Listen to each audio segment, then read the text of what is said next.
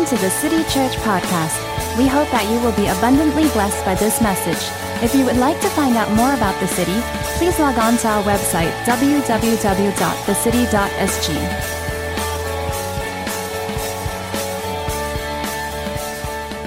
Well, today um, is week six, and I have a, a, message I call a tune up message. And what do I mean by tune up message? The message I'm about to bring to you, I preach it once a year. Uh, and I do so intentionally. You know, this message I feel uh, has been um, really critical in my life. You know, it's challenged me in any, many ways, but it's also enriched my faith, and I do so intentionally. I preach it once a year, and uh, and you know, and so some of you might have heard it, uh, others might have not, but I believe this will bless all of you. Uh, it's blessed me, you know, even in my preparation. How many of you were around when I spoke on forgiveness? Show of hands. Show of hands. Yes. Yeah, I first spoke the message uh, the Sunday after you got married. That was how many years ago? Three years ago, yeah. And so uh, this, this message means the world to me. You know, I, I preach many messages. Uh, I've, I've lost count already, and every message feels like a child, feels like a baby. You know, I often tell people that I preach and I prepare on Sunday like I'm going to die the next day. So I give you everything I have. And, and, and but to, to be very frank, you know, this message is by far my most favorite message that I've ever prepared. No, this message means a lot to me because it so challenged me and enriched my faith.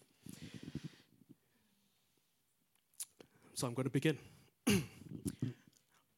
Mark's gospel tells us of a Roman centurion, a Roman officer who was present at the crucifixion of Christ. The Roman centurion, a Roman soldier, was probably part of the contingent that was responsible for facilitating many crucifixions, many executions of men. This Roman centurion witnessed the entire crucifixion process and witnessed Christ bearing the cross, Christ being pinned on the cross, and eventually Christ dying on the cross. At the end of the entire process, the Bible accounts for this in Mark's gospel that a Roman officer in charge, that Roman centurion, made this statement as Jesus died. He said, Truly, this man was the Son of God. Truly, this man was the Son of God. And this might not stick out to you immediately, but let me give you a bit of context. That Roman soldier probably in his life, in his career, have witnessed hundreds, possibly thousands of crucifixions. He's witnessed a ton of them. He's seen men die through this painful, horrendous, evil form of execution.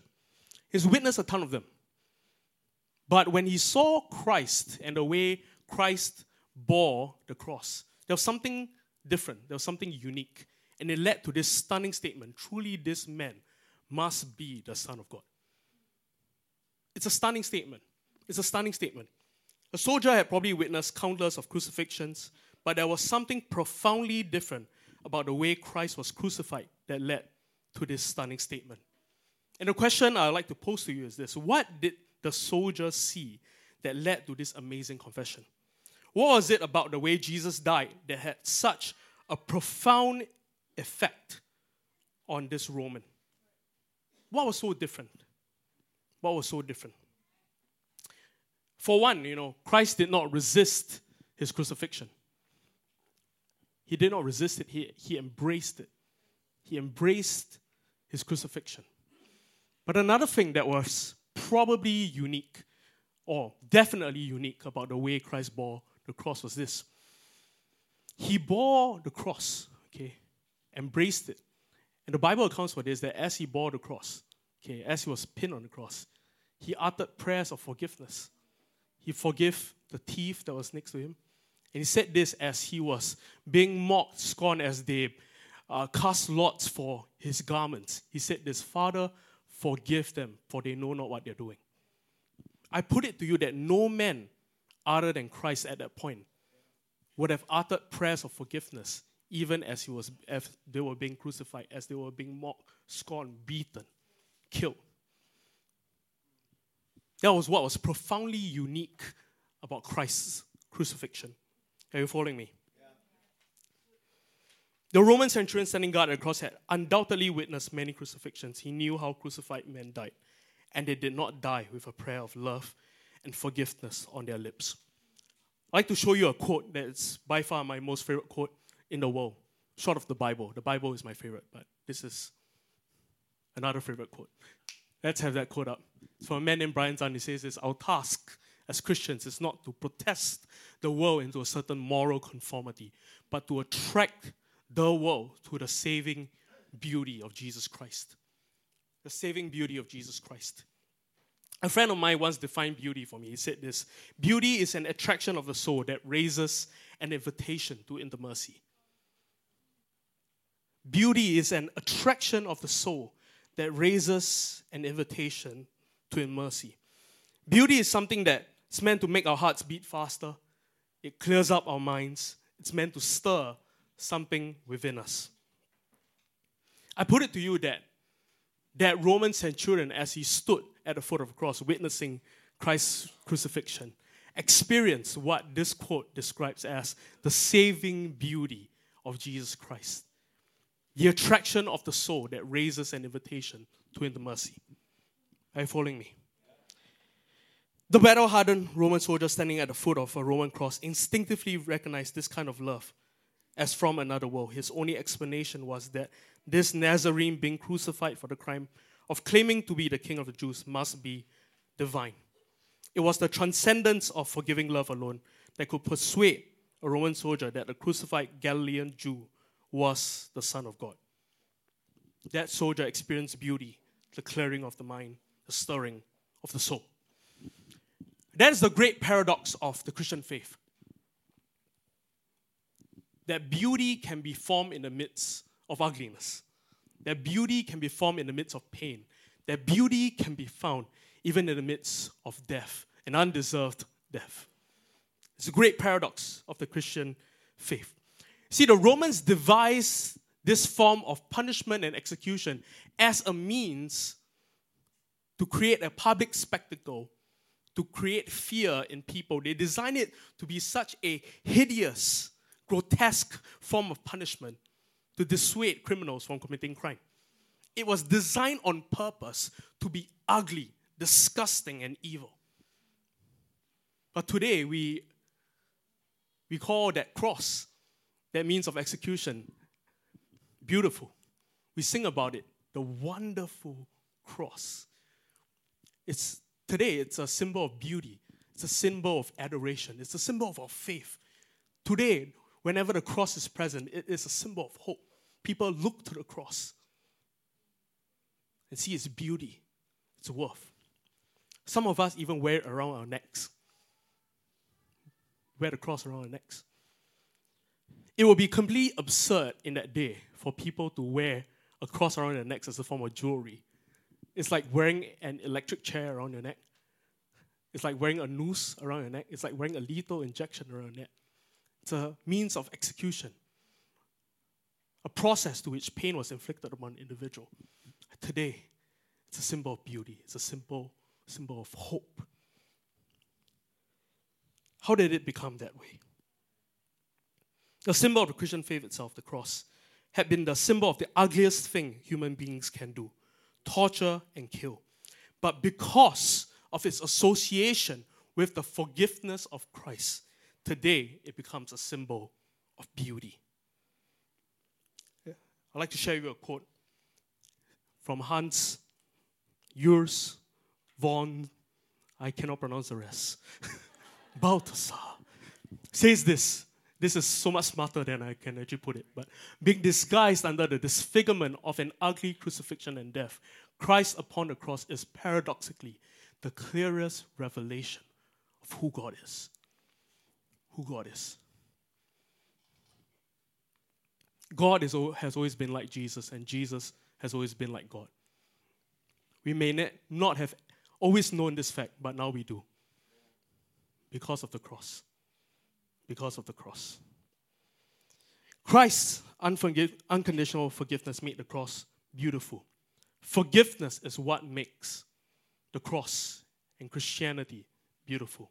I like to put it to you that it is not just limited between God and man, but forgiveness makes Christianity beautiful between man and man. Beauty in this world. I'd like to turn you a passage of scripture in Matthew chapter 16. It goes like this. You know, we're all familiar with this passage. It says this. Then Jesus told his disciples, If anyone would come after me, let him deny himself and take up his cross and follow me. For whoever would save his life would lose it, but whoever loses his life for my sake will find it. This was Jesus' requirement for his disciples. Take up your cross and follow me. We know that, that most of the disciples, a good chunk of them, actually did take up their own cross, but not all of them did. You know, some people interpret this scripture as a literal cross that we need to pick up. We know of, uh, you know, I don't know whether we can still call them Christians, but well-meaning people. You know, when they read this passage of scripture, they, you know, put themselves on a on a literal physical cross. But how many of you know that Jesus is not telling you and I to go out to IKEA, get a couple pieces of wood and strap a piece of wood to our bodies? He's not saying that. Take up your cross and follow me. It's interesting that in the first century, Christ's followers were, you know, they were not primarily referred to as Christians.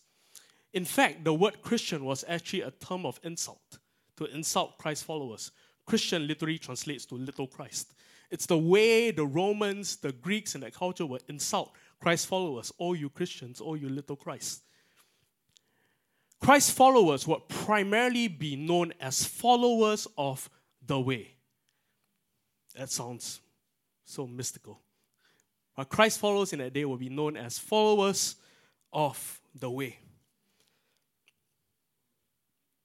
I put it to you that Jesus is not asking us to, us to take up a physical cross, but is calling us to embrace the way of the cross, the way of life associated with cross. Canadian theologian Brad Jersak reminds us that Christ's teachings and Christ's death on the cross are not two separate issues. Christ's way, the narrow path, is the road of loving and forgiving even unto death. And he didn't say, Let me do that for you. He said, Come die with me. His way and his death are not two separate issues, they're one and the same. A man of integrity, the same person in public and in private. He calls us to live this life, embracing the way of the cross. And that's my sermon title for today Build a City, the way of the cross. The way of the cross. Just as forgiveness is essential to us becoming Christian, so is forgiveness essential in us being Christian.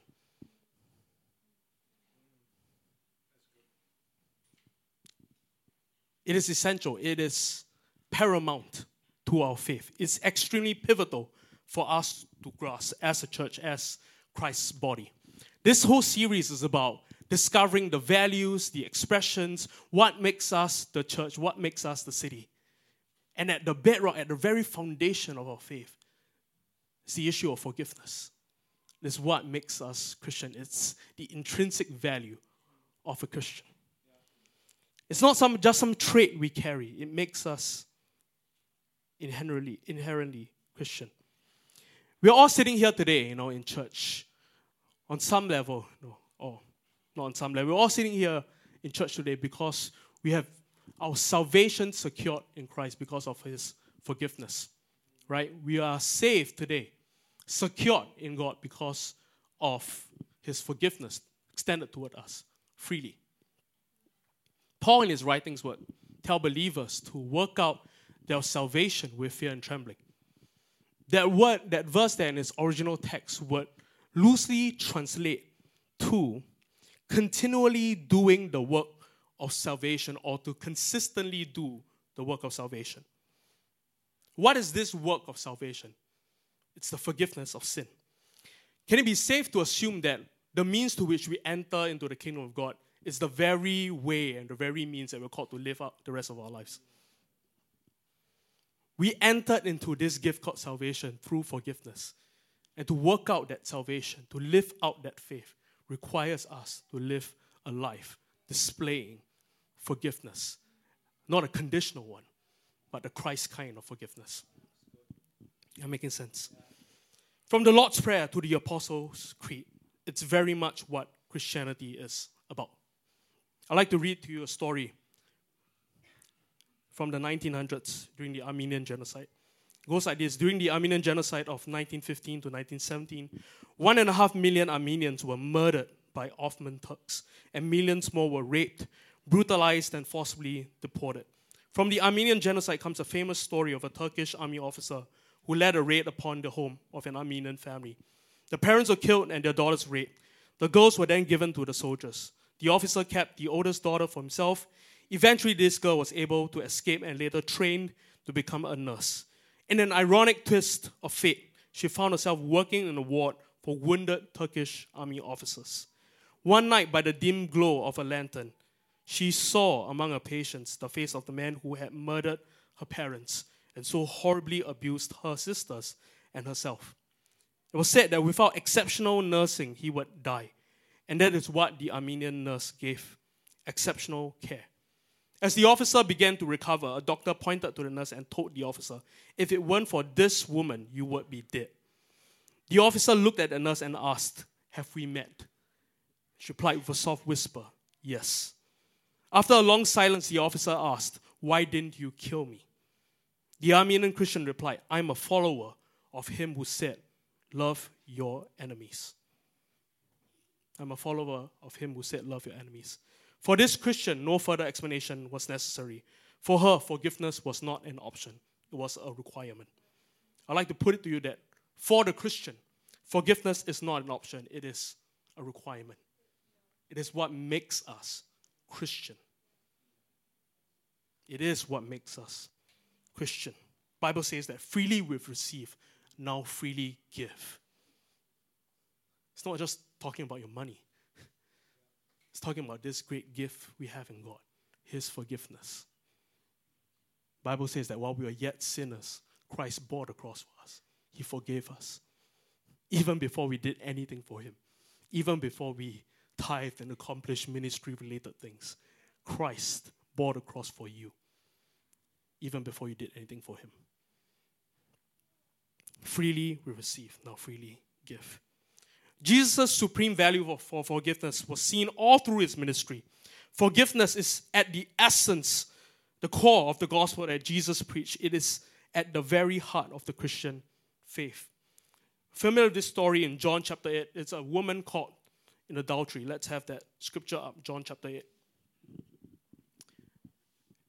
says this as Jesus was speaking, the teachers of religious law, the Pharisees brought a woman who had been caught in the act of adultery. They put her in front of the crowd. Teacher, they said to Jesus, this woman was caught in the act of adultery. The law of Moses says to stone her. What do you say? Next slide. They were trying to trap him into saying something that they could use against him. But Jesus stooped down and wrote in the dust with his finger. They kept demanding an answer, so he stood up again and said, All right, but let the one who has never sinned throw the first stone. Then he stooped down again and wrote in the dust. Next slide. When the accusers heard this, they slipped away one by one, beginning with the oldest, until only Jesus was left in the middle of the crowd with the woman. Then Jesus stood up again and said to the woman, Where are your accusers? Didn't even one of them condemn you? No, Lord, she said. And Jesus said, Neither do I go and sin no more. Neither do I go and sin no more. You know, preachers and scholars and historians and all sorts of smart biblical people have been trying to figure out this age old question What in the world did Jesus write in the dust? I don't have the answer, by the way, just in case you're wondering.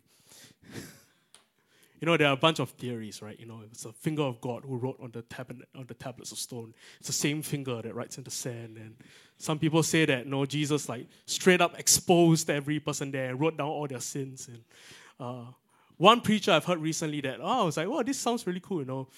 Uh, the preacher goes, like, you know, when, when it was written in stone, you know, it was there, it was permanent. But whatever was written in sand could have been blown away in an instant. And it was Christ showing that that sin was wiped away. And it's like, oh, it's like, oh, okay, that, that one's not bad. That's my, my theory now. It's like, I, I like that one.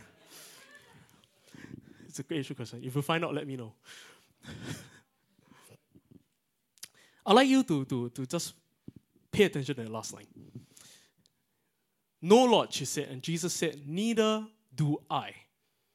Again, some translations, neither do I condemn you, or neither do I hold this against you. Go now and sin no more. Notice the order. Neither do I condemn you, I forgive you. Now go and sin no more. Most of us understand Christianity or understand forgiveness the other way around.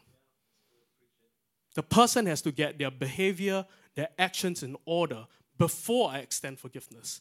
But the Christ kind of forgiveness extends it unconditionally, even when a person is unrepentant, even when a person refuses to change. That is the essence of the Christian faith unconditional forgiveness. It's crazy and it's borderline offensive. Think about it. When Jesus on the cross, the Bible says that he was flanked by two thieves. We're all familiar with this, yes? Two criminals, two commonplace criminals. And they were crucified no, next to him. One man mocked Jesus. Like, oh, if you're God, why don't you take yourself down? And begin to mock him. The other thief, okay, said, No, don't say this about him. This man is the Son of God. This man is truly the Christ. And then we all know, the Bible says this, that Jesus turns over to that thief and says, Your sins are forgiven Today you will be with me in paradise. No, the Bible would translate, uh, or the Bible would tell us that these men were thieves. But you know, if you do a bit of historical studies and the notice the certain wordings that were used in that text, you know that these men were not just commonplace thieves, commonplace criminals. Historians would tell us that these men were political revolutionaries that were bent on overthrowing the Roman rule. They would participate in all sorts of guerrilla warfare, sabotage schemes in order to advance their political agenda. It's a fancy word for a terrorist. These men were, were terrorists who didn't even think twice about causing damage, pain, and death on another individual to advance their political agenda.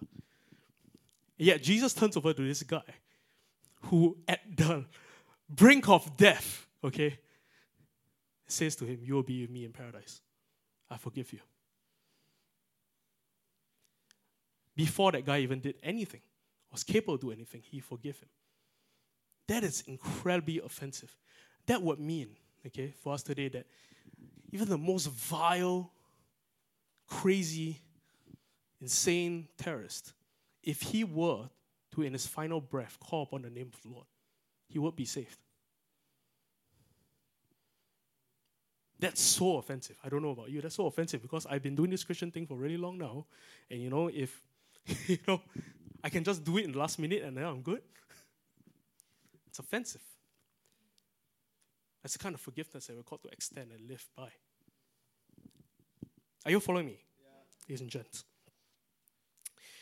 to illustrate my point, you know, I shared this story once where um, I was in secondary school then, and you know, as secondary school boys, uh, we play and we wrestle and we do all sorts of good stuff, you know.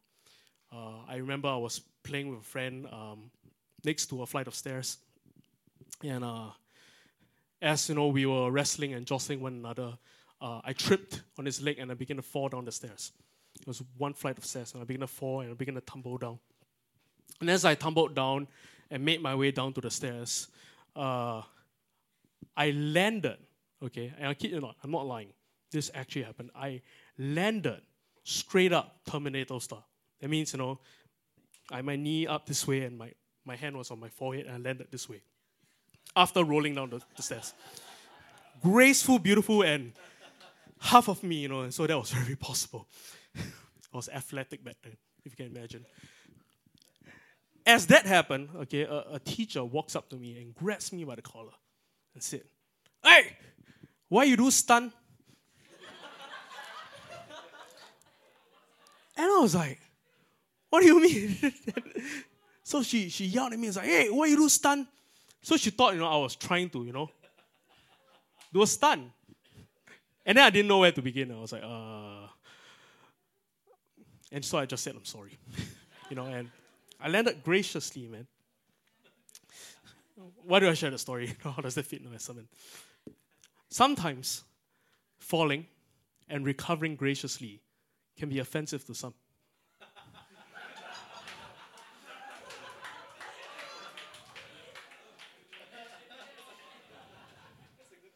Yeah.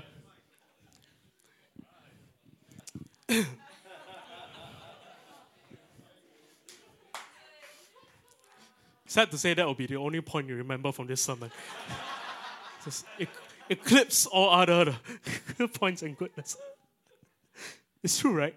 Sometimes it's offensive, right? The forgiveness that Jesus demonstrated through his life was a forgiveness that forgives even when people don't deserve it. Even when they don't deserve it. Even when they don't deserve it. The Bible tells us that we ought to love our enemies and pray for those who persecute us. We know that even though it was the Romans who executed Jesus, it was the Jews who called for Jesus' crucifixion. And historically, we know one of the reasons why they did so because they were expecting a different Messiah. You know, the Jews were expecting a Messiah that was a conquering king that would liberate them from the oppressive Roman rule, that would kill all of their enemies, that would liberate the Jews, God's chosen people. But Jesus came not as a conquering warrior king, he came as the servant king. He came as a person who extended forgiveness and love instead of wrath and judgment. And that didn't sit well with the Jewish people. It didn't sit well with them at all. When Jesus came on the scene, he said, Hey, forgive your enemies. The gospel is for all. Not just for you, the Jews, but I've come to bring liber- liberty salvation for all mankind. Forgiveness is for all. It's a quote that I love. It goes like this We forget that when we see Christ dead upon the cross, we discover a God who would rather die than kill his enemies. We forget when we see Christ dead upon the cross that we discover a God who would rather die than kill his enemies. There's this famous story, you know, um, the man who produced the film The Passion, Mel Gibson, it was said that uh, as they were filming different scenes of uh, the movie The Passion, which I'm sure most of us have seen, the scene to which uh, the Roman soldier was nailing the, the, the, nails into the actor Jesus. Um, that scene, as they were about to film that scene, Mel Gibson jumps on to the set and said, Hey, I want to be the person who puts the nails into his hands. It was just a, a stunning request. And it was said that it was because Mel Gibson knew that it was not just the Roman soldier who put the nails in Jesus' hands, but all of humanity. All of us, sinful people, were the ones who put him on the cross. Sometimes we approach the cross as, oh, they did that bad thing to Jesus, not knowing that our sinful lives was what got him there in the first place. When we talk about enemies, that God would rather die than kill his enemies. It was not just the Roman soldiers, but those who had sinned, were at one point alienated, separated from God, who stood against him. He would rather die than kill his enemies. Am making sense? It sounds crazy, right? This idea of not taking revenge in your own hands.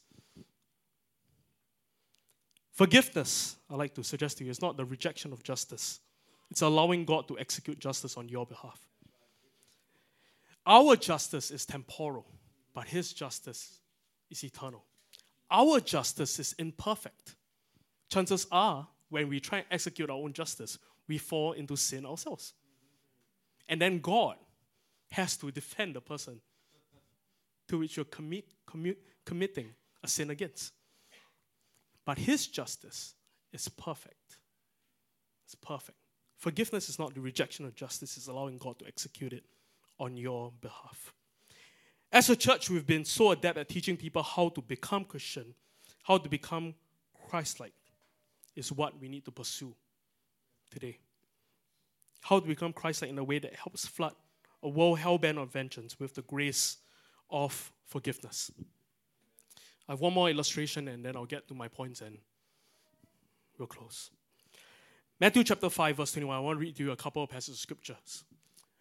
You've heard it that it was said, this It's in the Sermon Mount. To those of old, you shall not murder, and whoever murders will be liable to judgment. But I say to you that everyone who is angry with his brother will be liable to judgment. In some translation, it says, anyone who harbors an offense, who holds on to an offense, will be liable to judgment. Whoever insults his brother will be liable to the council, and whoever says, you fool, will be liable to the hellfire. How many of you have said worse things than you fool? Yeah, I, I'm pretty sure I have. It's like, you fool. We'll be liable to the hellfire. Come on. That's scary. You shall not murder, and whoever murders will be liable to judgment. Let's look at another passage of scripture in First John. It goes like this Everyone who hates his brother is a murderer. And you know that no murderer has eternal life abiding in him. That's a scary passage of scripture. Whoever hates his brother, whoever holds an offense against his brother, is like a murderer. And no murderer has eternal life in him. You know, we have to understand that these passages were written uh, in a specific time to a specific audience. And with that, you know, we have to examine some of uh, its cultural and historical context. And uh, you know, I've shared this analogy before, but it's so powerful, and uh, I just want to share it again. You know, the Romans had many forms of uh, execution. They were really creative people. It's not the good kind of creative, you know, not the artsy pain. They were very creative in the way they killed people, and they had different forms of executions, uh, different forms of commit of um, punishment for different uh, crimes. One of the ways they punished uh, murderers, uh, you know, they would uh, behead them, they would flog them, they would throw them to get eaten by animals. But one of the ways they would punish murderers is, uh, is such. If you were to commit murder in that day and the body was present, they would take the body back with them. And after your sentence is passed, this is what they would do. They would take that dead body and chain it to you, hand to hand, neck to neck, feet to feet. Sometimes they would chain it in the front, sometimes they would chain it in the back. And you were sentenced to live out the remainder of your life carrying a dead body. Carrying a dead body. And this is what would happen to those people. You know, they would, of course, you know, carrying a dead body, they would be alienated from all sorts of community. The stench would be so overwhelming and so powerful that they would have virtually no community walking around a dead body. In some cases, these people, these convicts, would be driven insane just by the smell or just by no one wanting to be around them. They'll be driven to insanity. But in most cases, this is what happened. As the body rots and decays, that toxic chemical would begin to seep into their skin and cause a slow, painful death by poison.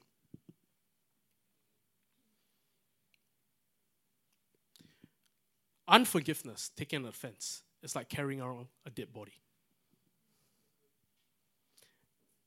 The difference is that punishment is not imposed on you, it's self imposed. The difference is the key to your liberation is not in the hands of someone else, it's in your hands. Unforgiveness is like carrying a dead body that slowly kills, poisons you. Joyce Meyer says this that unforgiveness is like drinking poison and expecting the other party to die from it.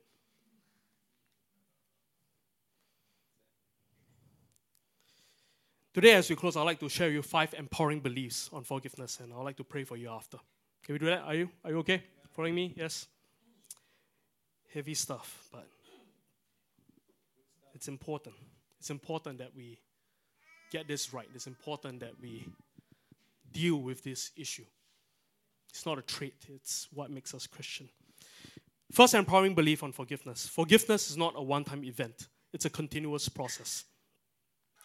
Forgiveness is not a one time event, it's a continuous process. You know, I remember as a young man, uh, we had an altar call given by a guest speaker, and we were told to come up to the front and uh, be free from uh, unforgiveness. And we were called to run to the front. And as we were standing there, the preacher said to us, Know, some of you are like David, you know, you have had spears thrown at you by Saul, you know, and you have like all these uh, unforgiveness and they're like sticking out at you like that, you know, all these spears. And what I want you to do is um, uh, run up to the front, and as you do so, I want you to grab these spears and I want you to yank them out. And as you do so, just yell the name of the person who offended you. It's great, you know. I had one friend, he ran up and uh, he didn't really have anyone to forgive, you know, he just ran up because it's what you do in youth ministry. And uh, and as he ran up, you know, he heard, you know, like from a distance, someone yelled out his name, and he looked over and saw the person yelled out his name, and then he pulled out a spear for that guy who just yelled out his name. you can try and do so later, but if you want. but you know, you know, I, I went up and I, and I did the thing, you know, I put a spear and tears and snot and mucus and Christian recreation is best. But I left the place, and I, and I wish I can tell you that I instantly like, had no feelings of negativity towards the person who offended me. You know, but I realized, you know, that though that moment's powerful and though you know, I believe the grace of God came and empowered me, all that good stuff. But forgiveness is not just a one time event, it's a continuous process. Think about it this way, you know, that you can drop the stones of judgment in that instance. But every day you have to resist the temptation and urge to pick the stones back up. That is what living with forgiveness looks like.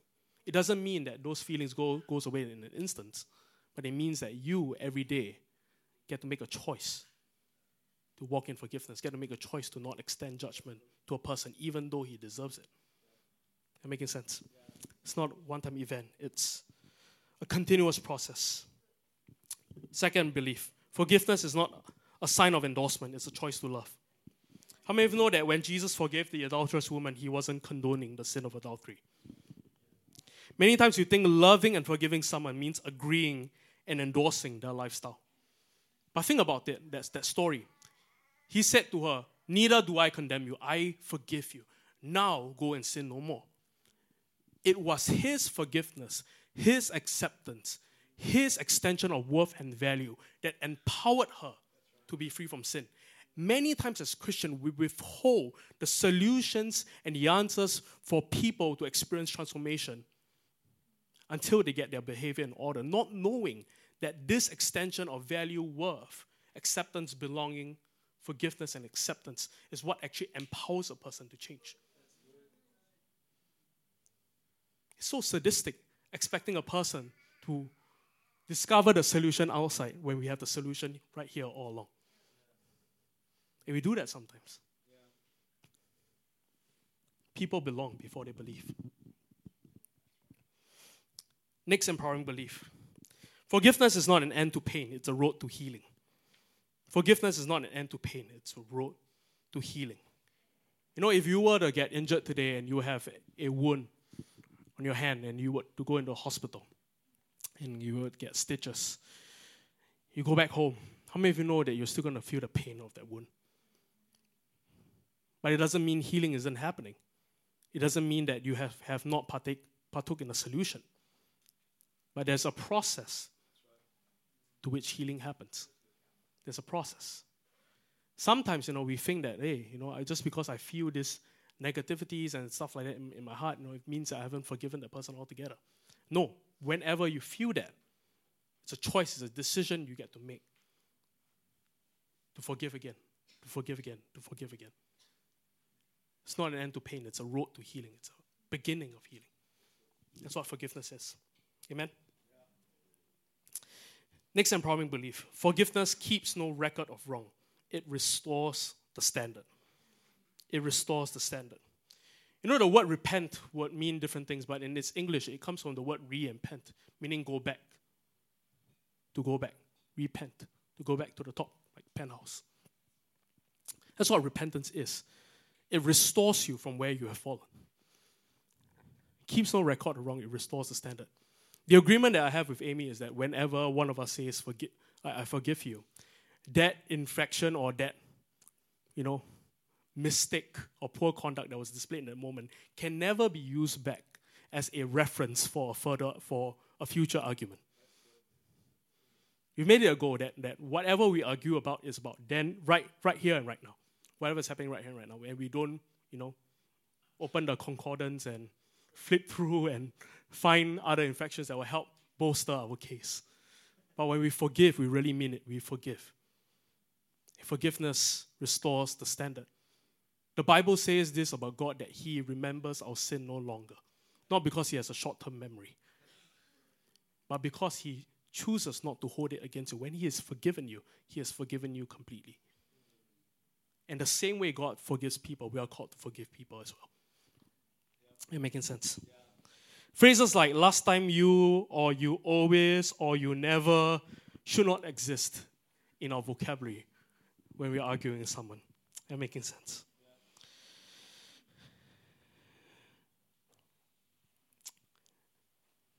Last belief. Forgiveness is not the same as forgive, forgiving. It is an intentional act. We often hear the phrase forgive and forget, or to forgive, we must forget. Forgetting only happens over time. It's involuntary, and you really have no control or part to play in that. But forgiveness is not like that, it's active. It's always a choice, it is a conscious act. In all honesty, forgiveness doesn't call us to forget, it actually allows us to remember. Think about that. That point I brought up, you know.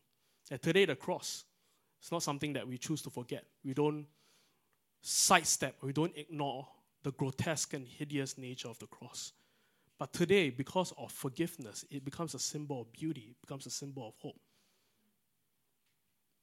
Your past mistakes or the things you go through with people in the past, you know, though tough, though a struggle, if you were to allow forgiveness to come into it, it becomes a point of hope. It becomes a point of, hey, this is where our relationship matured. This is where our relationship stood the test of conflict, stood the test of offense and we made it through. Forgiveness actually allows us to remember instead of cause us to forget. Am making sense? Think about it, you know, that Christ for all eternity will bear the scars of the cross on his hands.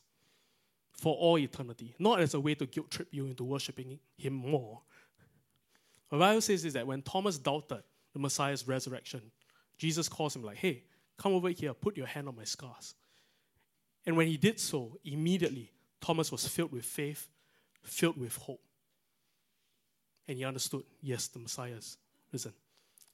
The scars of your past, if you allow God to redeem them, can become a symbol of faith, can become a symbol of hope.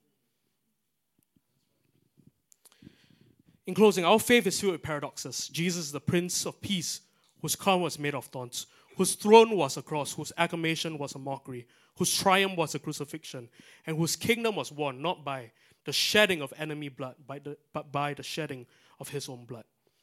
The prince calls his followers to take up their own crosses and follow him, which means nothing less than following his way of doing things. It is the way of the donkey, the towel, and the cross, the way of humility, service, and suffering. The way of the cross is not revenge and retaliation. The way of the cross is forgiveness. I'd like to close off with one statement. Offense is inevitable. Why, how do I know that? The Bible tells us that we will be offended, and, and also, uh, people do offensive things all the time. Offense is inevitable, it will happen. But offended is a choice. Offense is inevitable, but offended is a choice. Choosing to stay there is a byproduct of your own will, not someone else's. Yes, the person did this. Yes, the person committed this against me. But hey, you get to be free of that if you choose to forgive. If you choose to allow God to exact justice on your behalf instead of holding on to that body of death, which will ultimately kill, poison you, and derail you from your God given destiny. Offense is inevitable, but offended is a choice. Amen? Right, can we stand? Are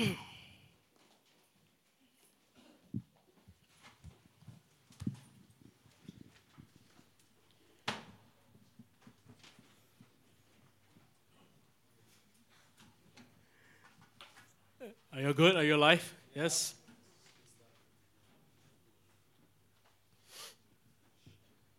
Anyone offended by what I just said? No? it's a choice. It's a choice. You know, when, whenever I talk about stuff like that, you know, most of the most of the time people, you know, when they think about unforgiveness, they think about offense, they, they, they, they look at, oh, it's the big ticket items. It's like adultery, it's like murder, it's like the person, uh, you know, uh, you know, backstab me, and it's all like we, we think big ticket stuff. But no, I've realized, you know, in my life and you know, in, in journeying with people and with God, that the smallest offense, okay, you know, be it a snide remark, a snide comment that didn't sit right, the smallest offense, if it's not kept in check, much like okay, the good things in the kingdom, if you allow a seed, okay, to be sown in your heart and not deal with it, it will grow, it will bear fruit it will produce a, th- a tree. The smallest offense, the smallest seed, if it's not dealt with and removed, it will bear fruit.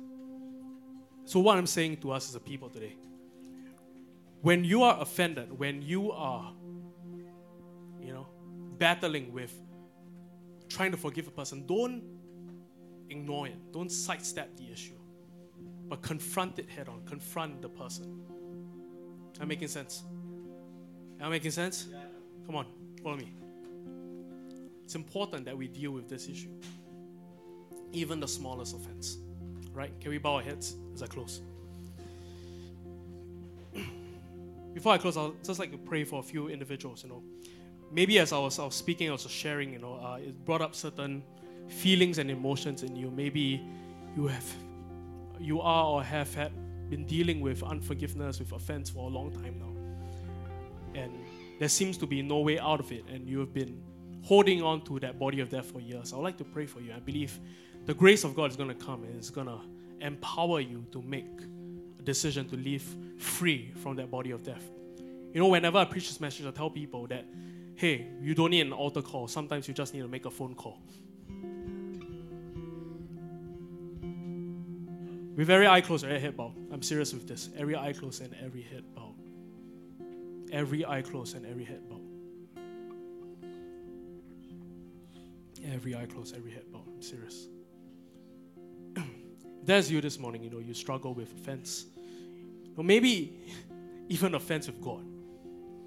No, I, I want you to confess it, you know. He's okay. He's a big guy. He can take it. he can take your offense. But if you struggle with offense today, I'd like to pray for you. If that is you this morning, uh, just when you gently lift your hands up, and I'd like to pray for you. Is there anyone? Awesome. Thank you. I see your hands. Thank you. Thank you. Thank you. Thank you. All right. Let's pray as we close. Father, we thank you that the life you've called us to live, you don't expect us to do it on our own. That you give us freely your Holy Spirit, which empowers us to live which gives us the strength, the resolve, the power to live a life that exceeds our own ability. God, we ask that in this moment that you will empower us by your Holy Spirit, that your grace will fill every person in this room. Empower us to take steps of boldness and courage to confront people. Give us the boldness and courage to work through our pain, work through unforgiveness, work through offense. And God, I ask for people here who are battling with offense, that God, you will enable them with your voice, that God, you will give them the right words to speak at the right time, God, that you will orchestrate even divine appointments for them to meet these people at your right time. And God, I ask that today, that let there be a holy resolve, a holy resolve that will fill every heart, that we will not give room to offense, we will not give room to unforgiveness, we will not give room to bitterness. But God, you put a resolve in our hearts to stay through to cause, to stay through, to embracing the way of the cross, to embracing forgiveness extended to all men, even to those who don't deserve it, freely. God, even right now, bring up the small offenses that we might have let slip by or put by the wayside. That small comment, that certain look, that certain statement. God, bring up those offenses even now. And God, give us the resolve to deal with them as well. We thank you for your empowerment. We thank you for your standard. We love you and praise you. In Jesus' name, amen.